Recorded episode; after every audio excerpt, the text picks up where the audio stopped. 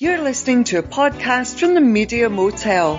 Coming up this week in episode four hundred ninety-two, Harlem, nineteen sixty-nine and the Summer of Soul, the hard graft of being an influencer in Dubai, and The Clash and Sandinista forty years on. Is it really that bad? That's all coming up after Prefab Sprout and Cowboy Dreams. Cowboy Dreams. Cowboy dreams, you give me cowboy dreams. Love's a silver bullet that blows your world apart. I want to be remembered as an outlaw, the boy who stole your heart. I want to be the guy who wears the white hat, then rides across the plain. I'm gonna be an enigmatic stranger. Honey, you are looking at your shame. Cowboy dreams,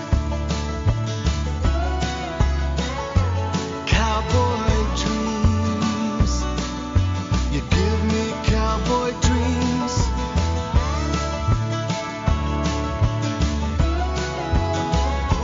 Cowboy dreams, you give me cowboy dreams. If ever you're in trouble, if ever you are down, I'm gonna be the hanging judge and sheriff, gonna ride your troubles out of town. You're looking at a mountain, you're looking at the law, you're looking at a six-gun legend, fastest on the draw. Cowboy dreams, cowboy dreams, you give me cowboy dreams.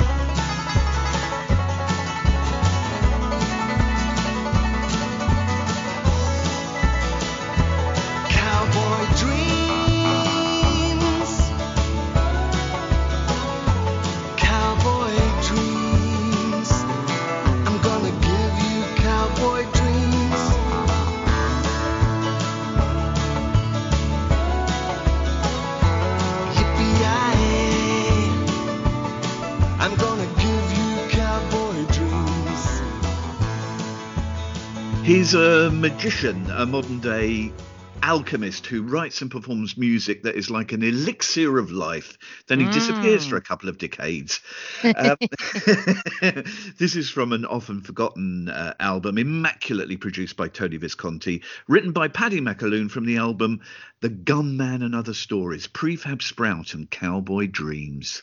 That is that is a, a peach, and I agree with all you say. I think Paddy McAloon is um, really underrated as singer-songwriters go. I think they're I think they're they're pretty uh, they're pretty amazing. Um, he did a really really good. Um, there are various radio programs that he's done around this. He he released an album called "I Trawl the Megahertz." Oh, I love it! I played it this week. Yes, I thought you might have done. There is some uh, talking about the period during which he was left blind in nineteen ninety-nine, or virtually blind due to detached retinas. He was housebound, and he listened to a lot of shortwave radio transmissions like chat shows, phone-in programs, documentaries, and that he uh, he uh, fragmented these and added bits and bobs in. It's a smashing album, and there's um he's I think I've heard him talking about this on a podcast. I can't remember where, but he's he's he's discussed it somewhere, and it might be Shortcuts or somewhere like that, and it is It is brilliant. I, I think he's such an underrated. It stands. Figure. That album stands with um,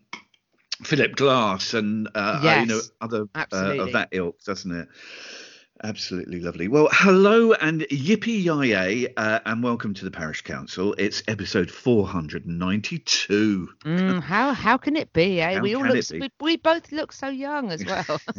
I'm Terence Dackham, and home on the range from the dusty, mean streets of Hastings, it's the Jackie Weaver of podcasting, Juliet Harris. I hope that you've read the standing orders and understood them, Terence. You, you I don't um... have authority, Juliet Harris. You do not have authority. I was on the genuinely on the parish council in my village for ten years, and we never had no. any instance. It was all sort of planning applications, well, and uh, yeah, you think... know, could, could this tree be be brought down, yeah, and all this and, sort of thing. It was that, nothing that's... like. Uh, that council. Now, many people of my generation, um, if we think of a music festival of nineteen sixty-nine, especially a, a movie of a music festival in nineteen sixty-nine, we think of Woodstock, um, Crosby, Stills and mm-hmm. Nash, Richie Havens, Jimi Hendrix, Don't Touch the Brown Acid, all that stuff.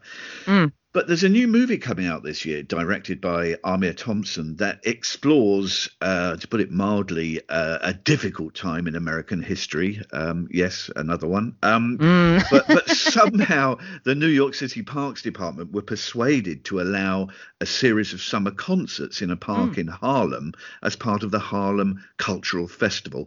And to put into perspective the atmosphere in New York City in nineteen sixty-nine, the police department refused to provide assistance for the event, so security was organised by the Black Panther movement. Mm. But as for the music, B B King, Fifth Dimension, Gladys Knight, Mahalia Jackson, uh, Sly and the Family Stone, and a nineteen-year-old Stevie Wonder. Jules, the movie is released later this year, but we've been sent a few clips. This looks like a cracker, doesn't it? It really, really looks incredible. I know we t- we talked about Amazing Grace, the Aretha mm. Franklin concert film a few weeks ago, and this made me feel similarly in that it feels like you're sort of, you're spectating. It feels like you're kind of looking in on a room, although it's a festival. It feels to me like like you're you're looking on at a very personal sort of moment, and a very, even though it's a festival, there is just something about it. Like you say, the time at which it was it was done. Um, it makes me laugh about, you know, another Another difficult point in American history.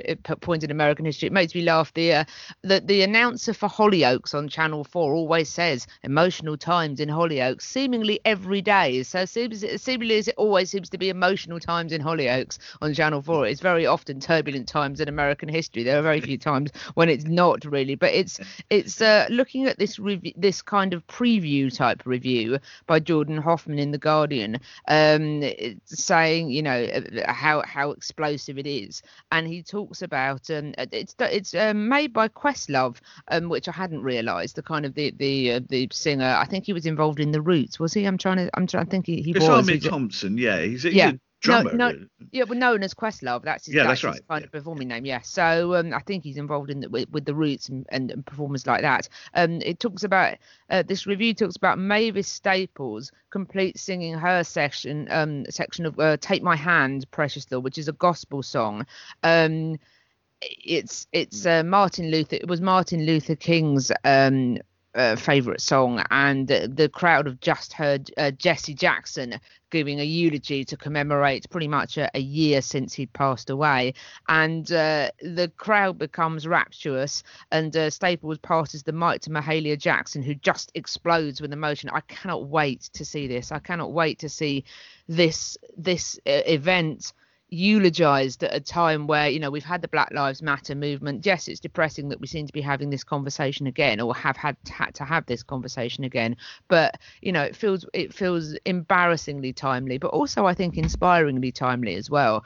And uh, I, I I can't wait to see it. I've watched those clips so many times. I just I think the and and again I think it's a film that really needed making, because, you know, all the time, I mean, I know that it's great and I know that we love it, but all of the different times that we've seen Woodstock reproduced in different ways. Yeah. I mean, we've talked about it on the podcast more than once, you know, the the four hundred quid version, you know, the, the surround sound version, the edible version, I assume is coming next year. I don't know. There've been all sorts of different expressions of that. Yet this story has gone untold until now. And of course, you know, if you want to dig into the colour of people at Woodstock and the colour of people at, at, at, at this Harlem festival, you know, there's a there's a point there, I suspect. But it just it just the the film record, and this goes to show how things were different then. Um, um who knows? Hopefully they're different now. The list, like you say, the list of people: B B King, Stevie Wonder, Fifth Dimension, Sly and the Family Stone, Nina Simone, Max Roach, Abby Lincoln, Hugh Masekela, Mongo Santamaria, Gladys Knight and the Pips, David Ruffin of the Ruffin of the Temptations. They couldn't get any buyers for the record. They filmed they filmed Absolutely it, and they could get no buyers. And Woodstock became the synonymous. It was like they only had room for one film about that that generation. So I'm really glad that um uh, that, that this has been changed. And also, interestingly, the original ser- uh, working title for this was Black Woodstock.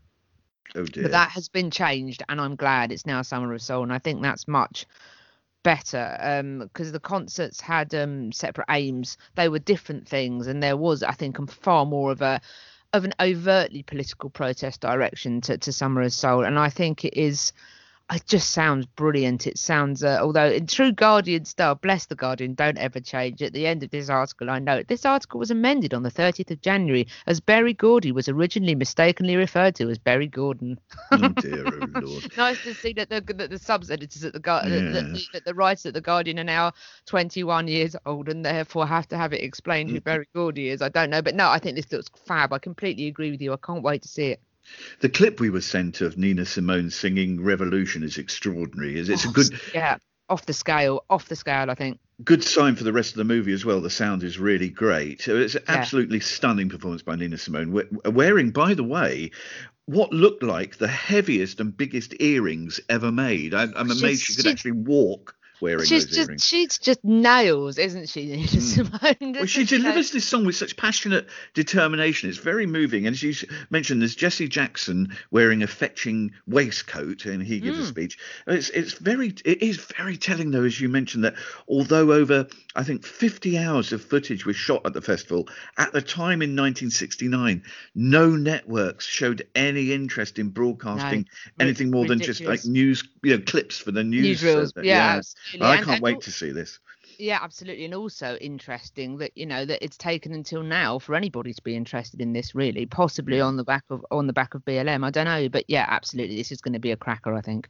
Released this year, uh, later this year, The Summer of Soul. Um, coming right up, the trials and tribulations of being a full-time influencer, dawdling in Dubai. That's next after Stevie Nicks. Just like the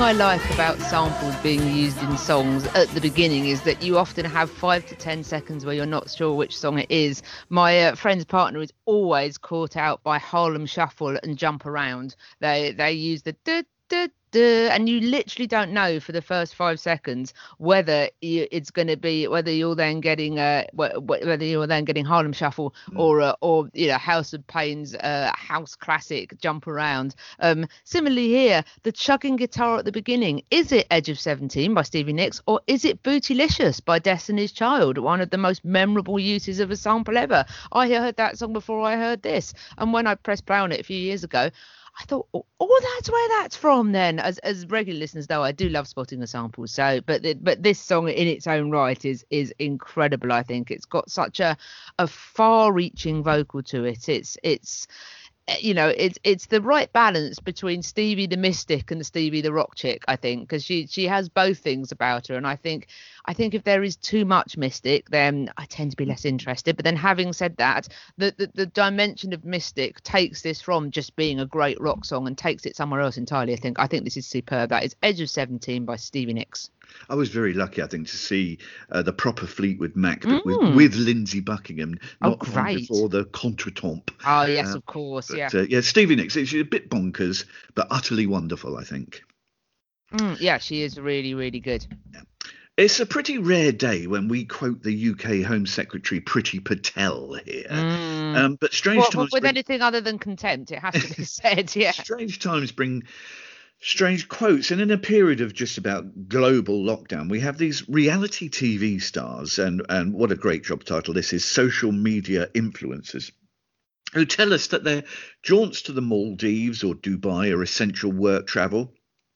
Well, Priti Patel in the House of Commons uh, this week said that showing off is not a reasonable exemption for not staying at home. But you see, the thing, though, it is, are we all guilty of being old-fashioned here? Is mm. grifting for money on the internet and rinsing cash out of gullible companies a viable form of employment in the modern age? Apparently, Jules, top influencers Uh, they charge companies anywhere from four hundred quid to twenty grand to mm. collaborate or endorse a brand. And Kylie Jenner, who's one of the Kardashian mob, mm-hmm. um, received nearly a million dollars for one single post about a skincare product. So surely, Jules, we should be celebrating these young entrepreneurs as they pose by the poolside in Dubai. I mean, as you say, it is a it is a rare day where I find myself on the same page as Priti Patel. A very rare day in, indeed. I was going to say a cold day in hell, but given I can currently see snow in front of me, perhaps it is. But um, I, you know, I, I we've previously expressed our views. I'm just trying to find a way to, to into this. We've previously expressed our views on this on this this podcast at length at various times about so-called social media influencers and how ridiculous this all is and how um, what a massive grift this all is. And so obviously, I think most people will be able to work out how we feel about this. But I I find this so offensive. I really do. I, I find it so tone deaf.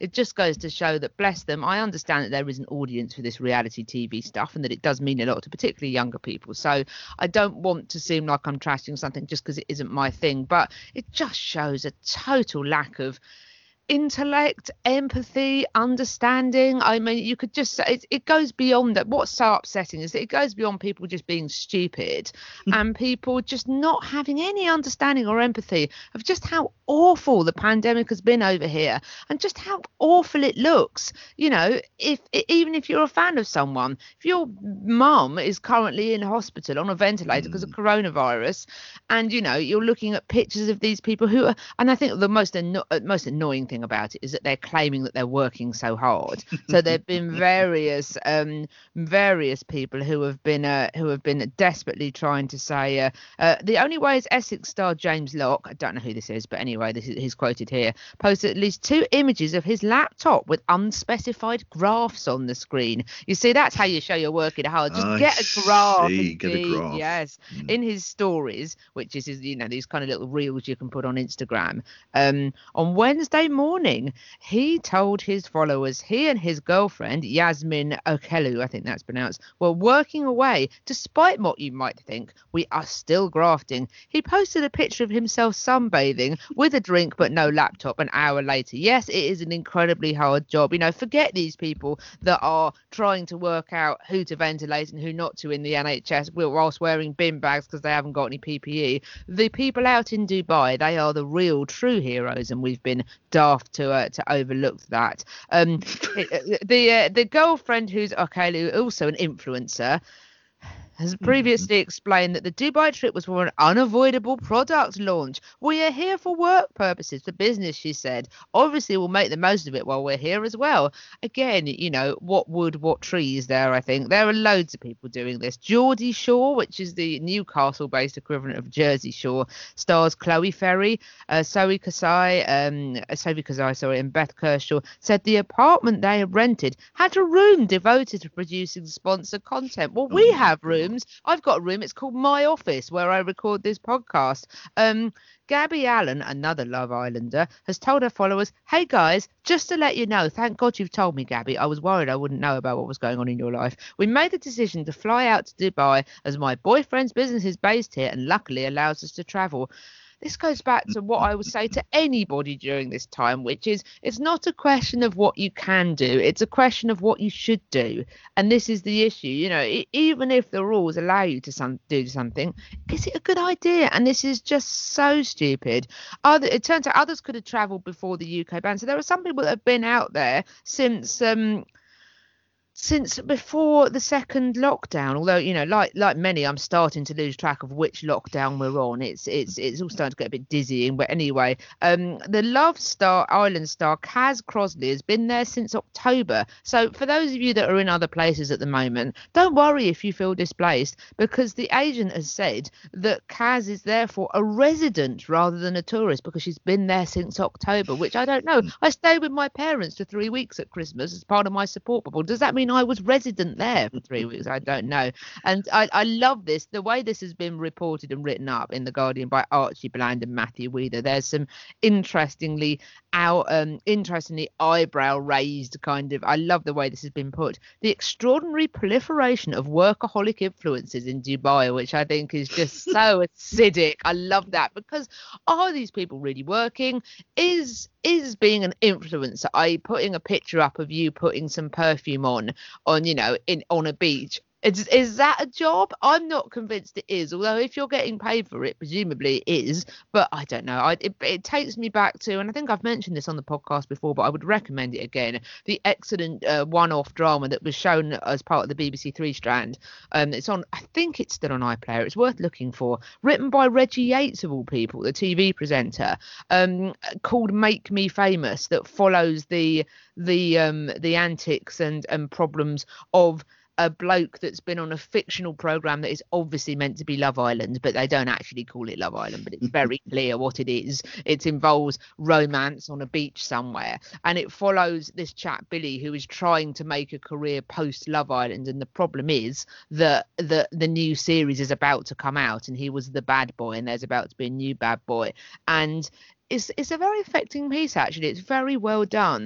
And the only way he seems to be making money at this point, because he can't charge much for P As anymore because he's yesterday's news, is every so often an alarm goes off and he has to make, film a video of himself promoting this almost like sort of weightlifting supplement, some sort of powder thing, and you see it sort of stacked up in piles in the in the in the bare warehouse flat that he's living in. And so every three hours when he's at his mum mum's house, the phone goes off when he has to go, oh, hey guys, it's Billy here, you know, have my shake today, and that kind of stuff. And it does make you think, oh, what a What a strange, although we are slagging these people off, and I think rightly so, for trying to argue that they are working very hard in Dubai.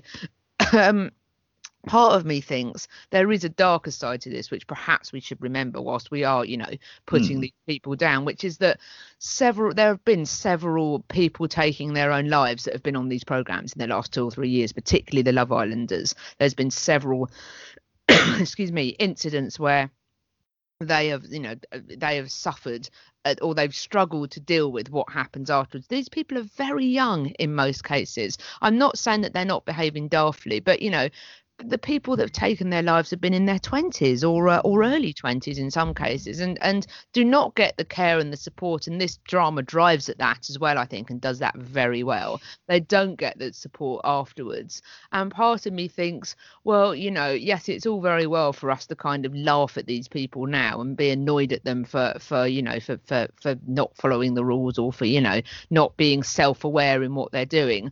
But equally, in eighteen months' time, they might not have anything to do at all, and they might not have the people there to help them. So it's frustrating, and, and you know, as, as much as I'm mostly with Priti Patel on this, I do think that there is a slightly darker side to this. Mm. And actually, the people that are taking part in this ridiculous industry may well be chewed up and spat out by it themselves. Yeah, perhaps one of the saddest, uh, saddest parts uh, of this whole social mm. influencer business is that we must, by default, have hundreds mm. of thousands, if not millions, of young teenagers who are indeed influenced by these buffoons into thinking, if only I buy this makeup or this bikini, um, then I too can film myself lolling by the pool at some mm. monstrous hotel in Dubai. It's not much to aim for in life, really. But I have one um, sort of related question for you about all this, because mm. obviously you're renowned as one of the most credible and important social influencers of your generation. Um, maybe maybe twenty years ago, young people wanted to go and spend the summer in Ibiza, getting turned mm. away from clubs like Pasha and Amnesia. Before that, it was Magaluf, you know, having mm. a jolly on the...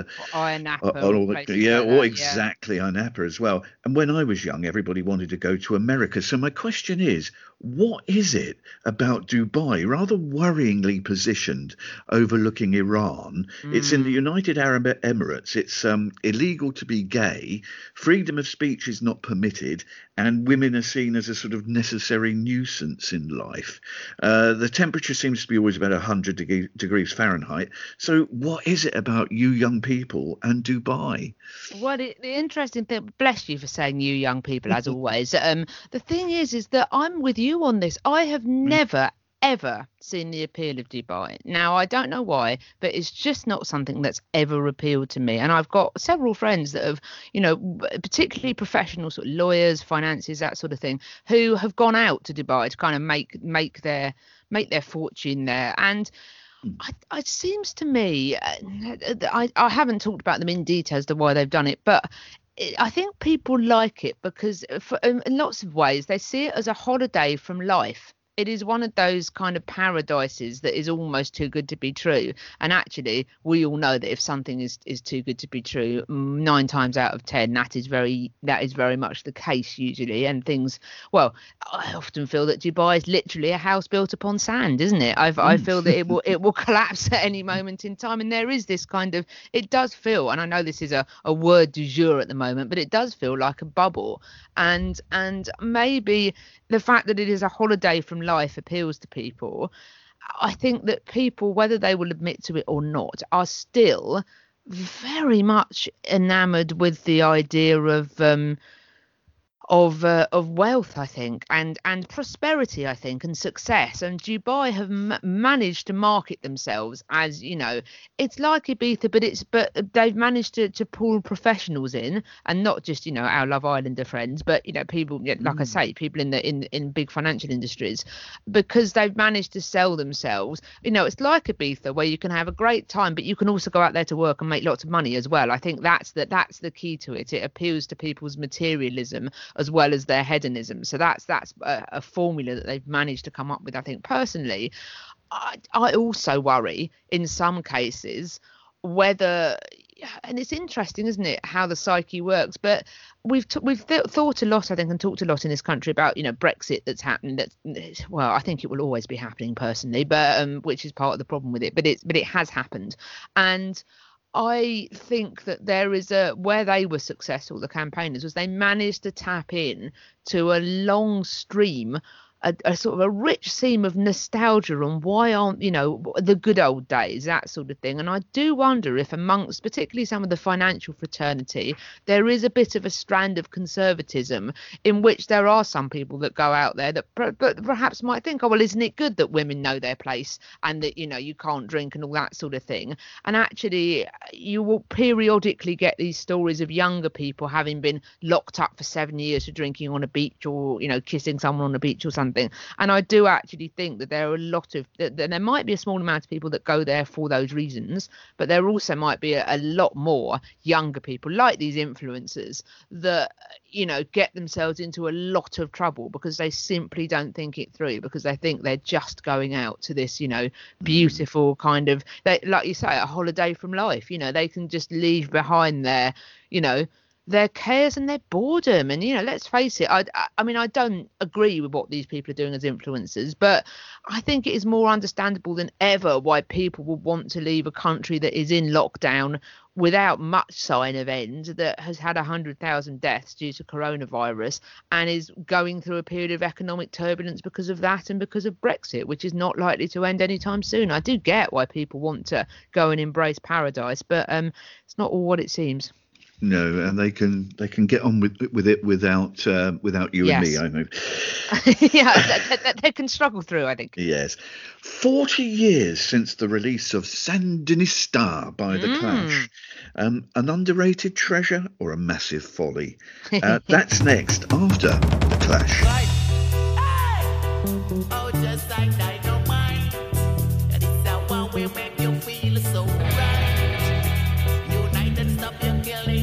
Wow.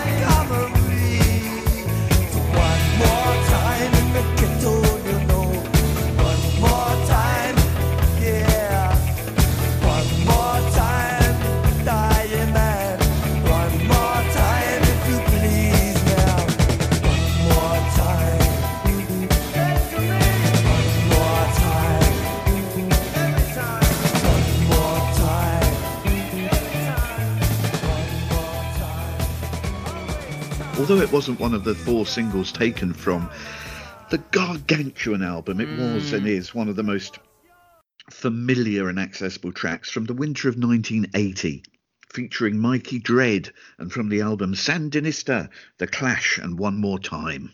Mm. Now, um, Joe Strummer, especially in the early years of The Clash, he tended to dive in and offer support to political causes based on mm. such flimsy reasons as a liking for their logo or their style of clothing, mm. and then scrambling round to find justifications for his yes. support of causes such as the I R A and the Italian guerrilla group, the Red Brigade. Um, later in life, at least privately, he looked back with regret at some of his naivety mm. and double standards. In a similar vein, he liked the sound of the word Sandinista and mm. enjoyed saying it out loud in a sort of challenging sort of way, Sandinista, um, but with very little knowledge of the revolution in Nicaragua, from where the revolutionaries were formed.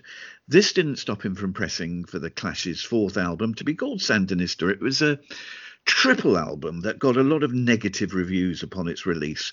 From my perspective, perhaps, I know this probably says a lot, this week I played it all, thirty-six tracks, um, mm. two hours, four, twenty-four minutes, from start to end for the first time in forty years. Wow. But before I say anything more, Jules, from someone who wasn't even born when it was released, Sandinista, fabulous or a folly?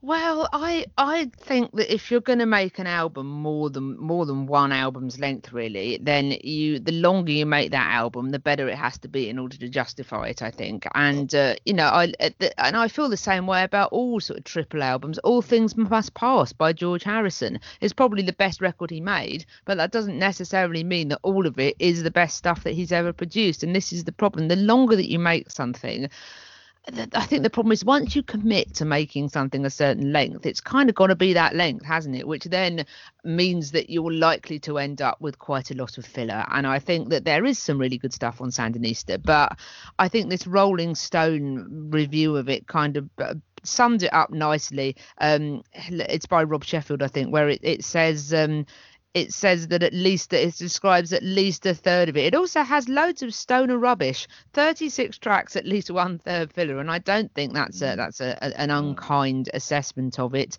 Um, triple albums at the time were uh, were rare at the time, and they were reserved for proper megastars. So All Things Must Pass, Yes is Yes songs, Frank Sinatra's trilogy. So the Clash were were trying to, I mean, I admire them in that it says here that they were described as punking up the format, in that they priced it at fourteen dollars and ninety-eight cents, which was cheaper than a double L P. So the third disc was basically a freebie, and they had to make most of their mortgages kind of gone to make that happen. So in a way, you do think, well, they weren't doing it to make money, they were kind of doing it for artistic reasons, however misguided in places. So I, I have I have time for them in that respect, that they weren't trying to make it as a money spinner. They were try, they would do quite the opposite, in fact. But I'd never felt the same way about Sandinista ever since I read a book that my then university housemate uh, gave to me, year, well, donkeys years ago now. Um, it's uh, it's by Andrew Holmes, and it's called Sleb. It's uh, you can still get it fairly cheaply online because I think it's long mm. since out of print,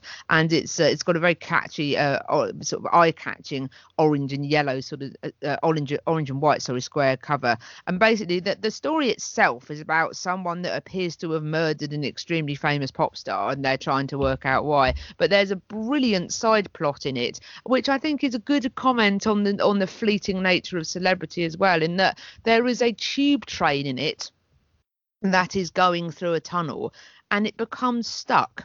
And it ends up stuck there for about eight or nine hours, I think. And of course, the people are on the train that are all sort of going completely crazy, apart from one chap called Tony, who's been into, I think it would have been Tower Records at the time, someone like that, and has bought some things for himself, including a copy of Sandinista by The Clash, which he just, you know, because he sees all this, you know, sees that the train's not moving. He puts on Sandinista on his Discman and listen, puts his headphones on and listens to it once, and then thinks, oh, I'll listen to it again, and is reading his book, and basically becomes briefly very famous as the man that just didn't notice that he was trapped on a tube train for eight hours because he was so engrossed in listening to Sandinista. And I love the idea that listening through Sandinista two or three, I can't remember how many times he listens to it, but it's two or three times. I mm. love the fact that, that that is kind of in use to indicate how long they've been down there, but he just doesn't notice at all. So I always think of people trapped on a tube train when I think of Sandinista, because I think that was just such a lovely little detail in what is quite a good book. I, I mean, you know, I think it got it gets three and a half stars on things like Goodreads, but so I would recommend it. But yes, thanks to thanks to Andrew Holmes. Whenever you mention Sandinista, I just think of a chap who doesn't even exist, who I don't even know, sat on this tube train mm. with headphones on, and that's good writing. I think I can almost picture what Tony looks like, and so so maybe it's a good for if you get trapped somewhere and need to pass some time. I don't know. Just as its uh, predecessor, London Calling, would have made a decent single album instead of a double with some mm. filler, so Sandinista could have been also an absolute belter of a single album. And it's very telling that a single disc version, um, yes. single disc version only, mm. was sent to the press and radio. And that, that was a belter. I, I, yeah. I've got a copy of it um, here. It's, oh, it's, an, it's, it's mm. only got twelve, um, you know, the original vinyl that was sent out. Yeah. It's got twelve tracks on it. And I think that speaks uh, of the volume yeah. of it. I mean, the reason for making it a triple album was fatuous. I mean, The Clash signed with the C B S label and then spent about ten years whining about it. And they, they all signed the contract mm. in Soho Square uh, and were happy to take up the advance. And they then made Maurice Oberstein's life a misery, who was head of C B S in the U K, and really only made this triple album to annoy C B S. It, it, it seems rather silly, really. And mm. in, in turn, any listeners to the album, um, you know, w- w- also aggravated by it, because about twenty of the six, thirty-six tracks, sorry, are absolutely dire, and maybe mm. half of those really should never even have been recorded, never mind released. There's one track, uh, Mensa's Hill, which is another track on the album played backwards. And, you know, that ah. makes sense, the album. Another one features the vocals of uh, Mickey Gallagher, the keyboard player's children, singing hmm. uh, Career Opportunities. It's a really rotten album unless you modify it yes. and pick out maybe ten or twelve tracks that should have made one strong single album. Absolutely. Um, I, I I couldn't agree more, frankly. Mm-hmm. Right. But just finally on triple albums generally, you're absolutely right. Well, All Things Must Pass is way too long. It's got all these sort of jamming sessions on it. Yes Songs was a bloated mm. nightmare. The um, I could only think, knowing we were going to talk about this, I could only think of two triple albums that work. One is Woodstock, and the other one is the band's Last Waltz, because mm. they are live and feature a whole range of artists. Yeah. So, you know, my, my uh, advice to uh, all recording artists everywhere is, if you're thinking of making a triple album, here's my advice. Chuck twenty songs away. Well, quite, and and actually, it's a bit, I know this seems probably a bit sacrilegious for some people, but um, but my friends and I occasionally engage in a game, which is let's make one C D out of the White Album. And uh, and that is and, and it's Again, always interesting exactly that that, so. that that mo- that sometimes you get a bit of variations between differences. It's always interesting to see how different the albums are. But nine times out of ten, most of the core tracks are the same, which which demonstrates that perhaps it would have been better as a single album if there is a large consensus over to what is good and what isn't. It's when bands or artists get um, too big for their own boots, and there's nobody to say, there's mm. no producer, there's no manager who's got enough power uh, without losing their job for saying mm. so, to say, lads, you know, this, this isn't don't, great. Don't do this. Yeah. Just don't do it. Absolutely. Yeah. Well, thanks very much for listening uh, this week. Mm. Um, yes, agreed. Number of listeners going up and up and up, we see from the stats.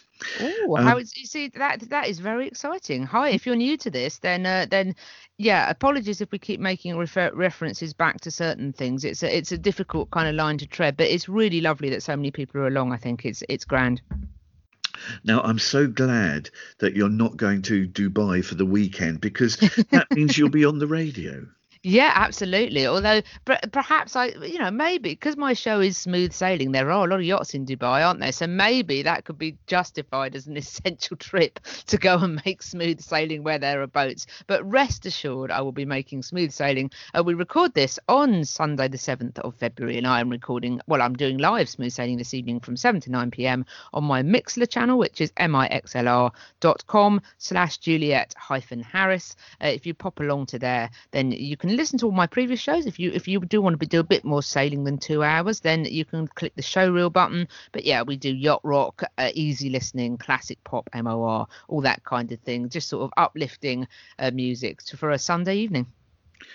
I'm enjoying your uh, current idea here for of picking unlikely reggae covers of hit tunes. Well, yes, I'm glad that you are. I, I, this all stemmed from last week. I picked uh, uh, Prince Fatty's incredible version of of, uh, of "Insane in the Brain," which is originally by Cypress Hill, because I played that. I did a, a radio show for my friend's birthday, and I played that, which he adored. It was new to him, and he was very, very pleased with it. So I thought I'd uh, I'd go through and find a few more a few more reggae covers that I really enjoy, and I particularly like this one um, because it's called something different. So it's not called after the song that it's covering, mm. but it is a, a, a pretty much a, a straight cover.